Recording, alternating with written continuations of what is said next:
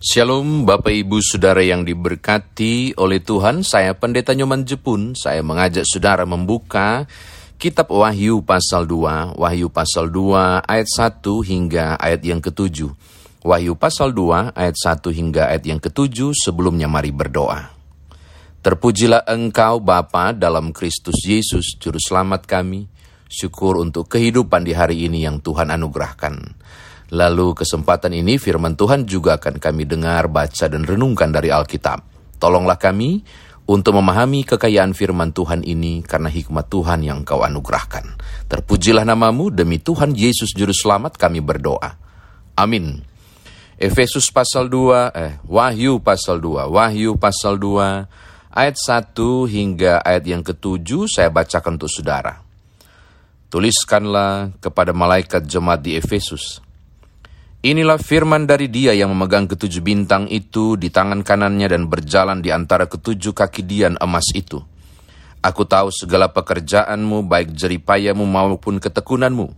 Aku tahu bahwa engkau tidak dapat sabar terhadap orang-orang jahat, bahwa engkau telah mencobai mereka yang menyebut dirinya rasul, tetapi yang sebenarnya tidak demikian, bahwa engkau telah mendapati mereka pendusta.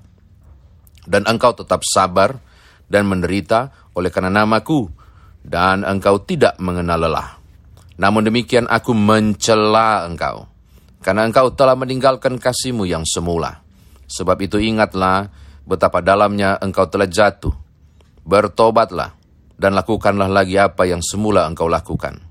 Jika tidak demikian, aku akan datang kepadamu, dan aku akan mengambil kaki dianmu dari tempatnya, jikalau engkau tidak bertobat. Tetapi ini yang ada padamu, yaitu dengan engkau membenci segala perbuatan pengikut-pengikut Nikolaus, yang juga kubenci. Siapa bertelinga, hendaklah ia mendengarkan apa yang dikatakan roh kepada jemaat-jemaat. Barang siapa menang, dia akan kuberi makanan dari pohon kehidupan yang ada di taman Firdaus Allah. Demikian firman Tuhan, saudara saya dikatakan berbahagia jika mendengarkan firman Tuhan ini merenungkannya, memberitakannya, istimewa melakukan dalam kehidupan beriman kita. Bapak Ibu Saudara, mari kita perhatikan Wahyu pasal 2 ini. Oh ya, saya tidak akan jelaskan lagi latar belakang kitab Wahyu tentang bagaimana penglihatan demi penglihatan dialami oleh Rasul Yohanes ketika dia dibuang di Pulau Patmos. Bagaimana proses dan latar belakangnya tidak akan saya sampaikan kepada saudara. Harapannya saudara telah mengenal kitab ini. Pasal 2 ayat 1, ada sebelumnya ada tujuh jemaat yang akan menerima surat. Kalau saudara bisa menemukannya ada di pasal 1 ayat 4 sampai ayat yang ke-8 ada tujuh jemaat yang akan menerima surat ini dan disampaikan. Lalu tujuh jemaat itu mulai muncul di pasal 2. Salah satunya yang pertama Efesus, lalu kemudian saudara akan menemukan Smyrna, Pergamus, lalu ada Tiatira, Sardis, dan seterusnya. Mari kita lihat teks kita, Efesus. Saya tertarik untuk berbagi hal khusus kepada saudara dengan mengatakan istilah malaikat. Coba lihat, tuliskanlah kepada malaikat jemaat di Efesus. Apa itu malaikat? Teks aslinya ini bunyinya begini. To angelo tes Efesines Ecclesias Grafon. Grafon itu tuliskan. Ecclesias itu jemaat. Efesines itu Efesus. Angelo itu utusan. Ulangi ya, angelo itu utusan. Dalam bahasa Yunani, angelo itu berarti utusan. Angelo ini juga merupakan makna yang sama dari bahasa Ibrani, perjanjian lama Ibrani ya, malak. Malak atau malakah, malak itu juga berarti utusan atau pekerja atau suruhan atau apa pun. Jadi ketika menerjemahkan bahasa Yunani angelo itu, saudara harus melihat satu terjemahan saja, utusan atau pesuruh atau pekerja itu doang, utusan pesuruh pekerja. Tidak pernah bermaksud untuk makhluk sorgawi yang disebut dengan malaikat. Saya mau ulangi dulu ya, angelo itu utusan, Nah, persoalannya saudara, utusan ini kalau dia dari Allah, nah gitu. Kalau dia dari Allah membawa kabar kabar atau perintah Tuhan kepada manusia, Alkitab akan menerjemahkan dengan kata malaikat atau angel atau angel.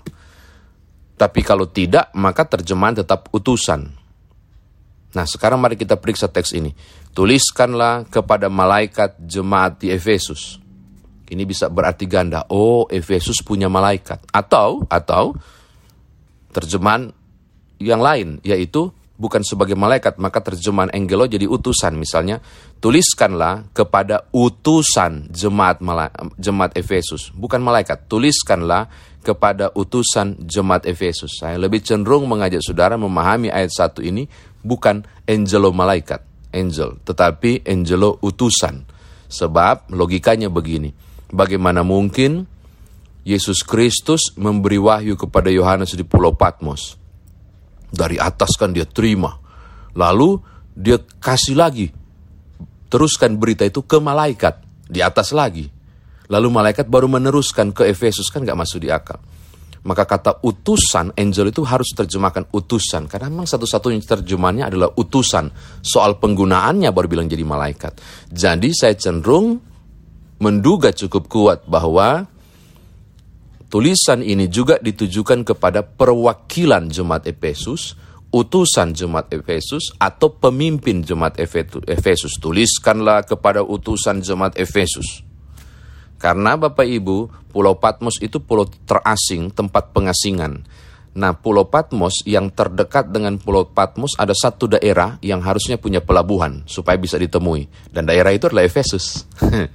Coba Bapak Ibu lihat nanti gali di peta saudara akan menemukannya. Ini catatan saya ya yang pertama supaya tidak keliru membaca bahwa malaikat yang dimaksud adalah makhluk sorgawi tapi lebih pada utusan. Itu catatan pertama. Yang kedua Bapak Ibu sangat penting sekali. Wow, Yesus Kristus memuji cara hidup jemaat Efesus. Dipuji benar-benar dipuji Bapak Ibu. Aku tahu segala pekerjaanmu baik jeripayamu punya wow dipuji-puji luar biasa. Apa sih yang mereka bikin sampai Tuhan Yesus memuji? Apa yang dibuat oleh Efesus sampai Tuhan Yesus memuji mereka? Ada tiga bapak ibu yang mereka buat. Yang pertama tolong lihat ayat yang kedua. Bahwa engkau telah mencobai mereka yang menyebut dirinya rasul.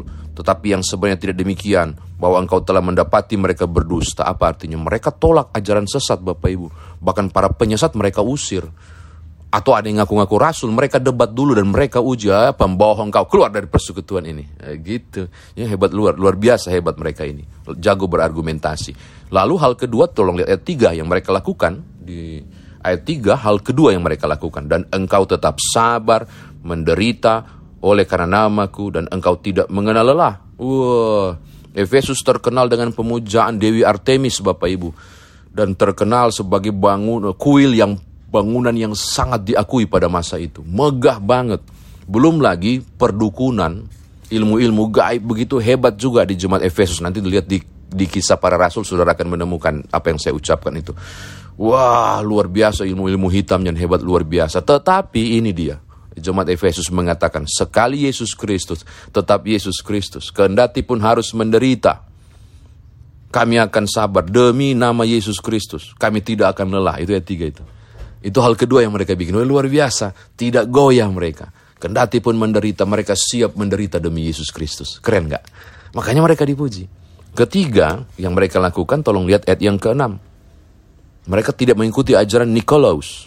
Yaitu para Nikolaus itu dalam bahasa Yunani itu diterjemahkan sebagai pemakan segala sesuatu yang diduga makanan berhala.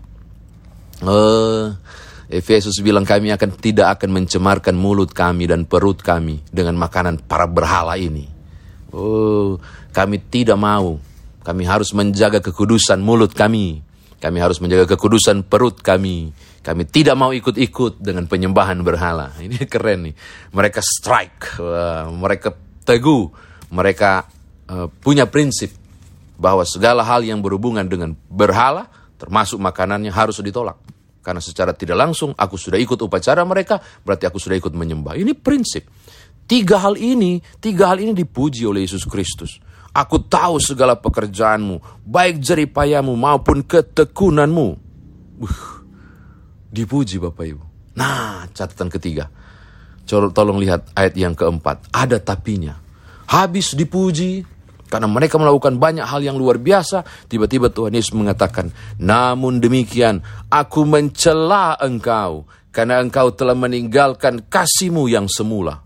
Ya ampun. Ada apa ini? Apa kasih yang semula yang dimaksud? Kasih semula yang macam apa yang dimaksud? Saya cari ternyata dia tidak menerjemahkan dengan kasih persaudaraan. Pilio. Tapi ternyata dia menggunakan kata agapein. Itu kan uh, memberi diri yang sesungguhnya termasuk kepada Allah.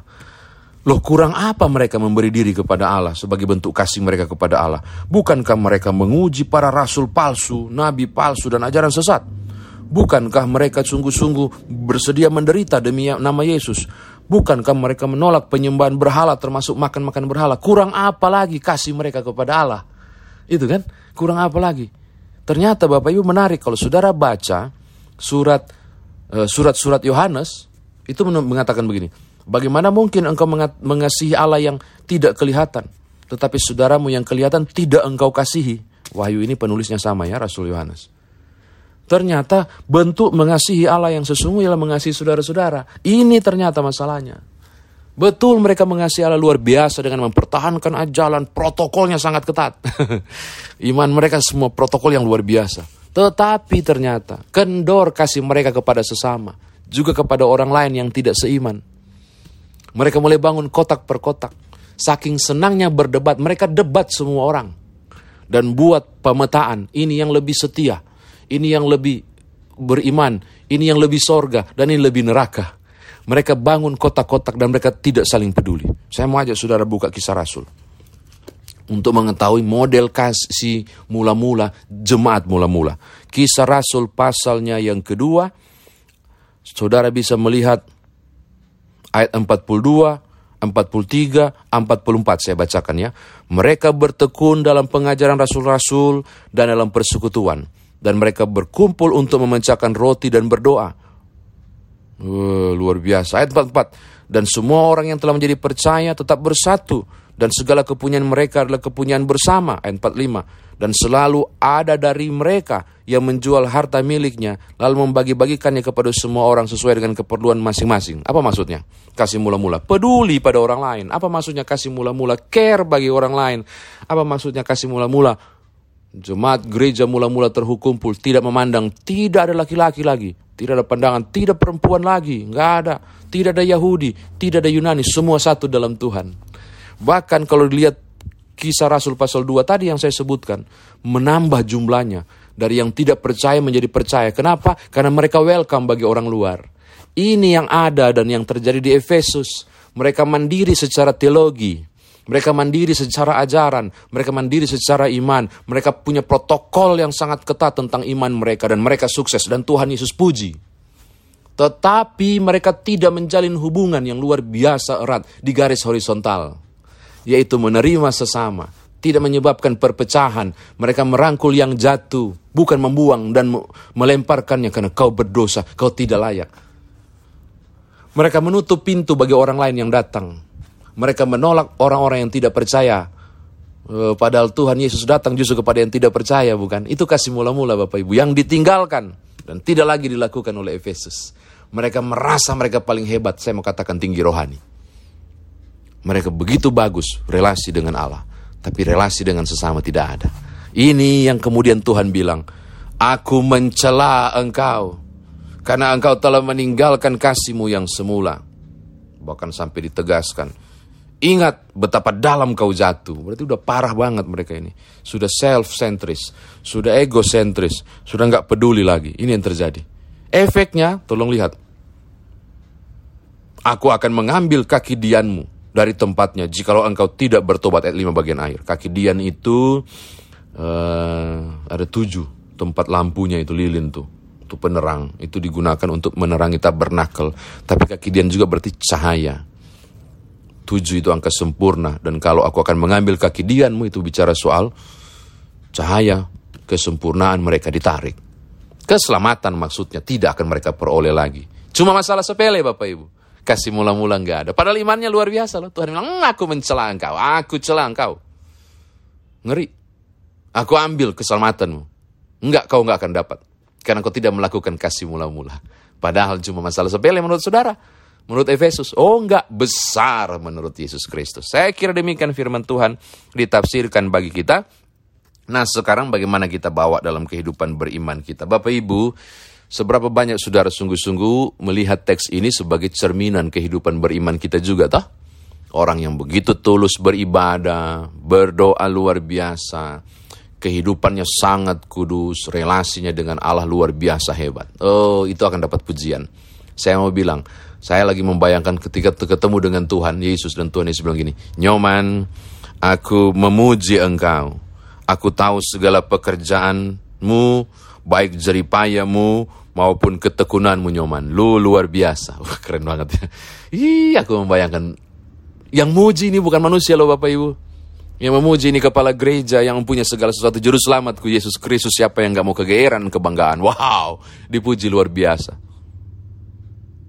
Saya takut ada komanya. Tetapi nyoman, aku mencelah engkau. Ay, habis beta. Betul Bapak Ibu. Saya mau katakan ini kepada saudara. Ini juga ini juga firman kena ke semua orang. Ketika saudara merasa sudah sangat baik, saudara merasa sudah sangat hebat.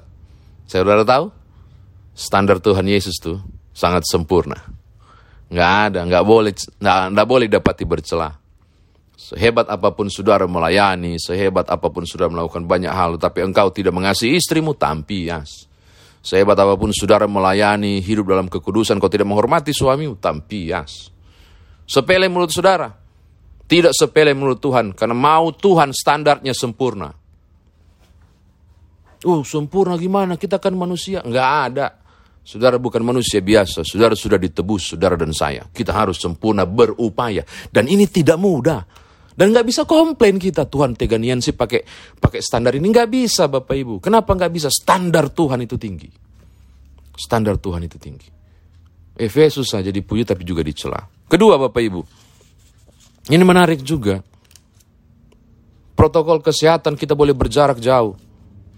Kita boleh tidak bersentuhan kita boleh tidak jabat tangan, tapi itu bukan berarti kita tidak saling memperhatikan. Ini kasih mula-mula. Kita boleh melihat dari jauh oleh karena pandemi ini. Mungkin kita tidak bisa lagi untuk menjumpai. Bukan berarti tidak bertegur sapa lewat alat komunikasi kan. Protokol kesehatan silakan buat. Berjarak silakan. Bukan berarti berjarak hati bukan. Oh ini penting. Kembalilah pada kasih yang mula-mula. Sehangat dulu Berapa banyak kita yang sudah mulai lupa bagaimana cara bersekutu. Oleh karena masing-masing kita beribadah di rumah melalui televisi atau handphone. Kembali ke kasih mula-mula, hangatkan persekutuan itu. Itu, itu, itu, itu yang mau dikatakan. Bahwa silakan kita berjarak jauh. Bukan berarti ketika ada yang sakit, kita cuek saja. Ada yang kekurangan, nah biarlah itu urusan dia. Oh enggak, kembali ke kasih mula-mula. Beri perhatian yang sama. Kembali Bapak Ibu, kembali ke gereja saudara, tolong lihat kondisi gereja saudara. Tanya bagaimana kondisi keuangannya, bagaimana kondisi persekutuannya, apa yang bisa saya bantu walaupun dari jarak jauh. Oh ini penting saudara, karena Tuhan akan mencela engkau, karena engkau kehilangan kasih mula-mula. Ini prinsip, ini prinsip. Ya kiranya Bapak Ibu didapati sempurna. Kiranya ketika Tuhan berjumpa dengan saya, Tuhan tidak bilang nyoman, aku mencela engkau. Tidak, Kiranya Tuhan mendapati saya dan saudara. Bagus sekali hambaku. Engkau setia pada perkara kecil. Aku akan memberikan engkau perkara besar. Atau apa pun bentuknya sebagai bentuk pujian yang sempurna. Karena saudara dan saya berusaha tetap sempurna. Kembalilah kekasih mula-mula. Haleluya. Amin.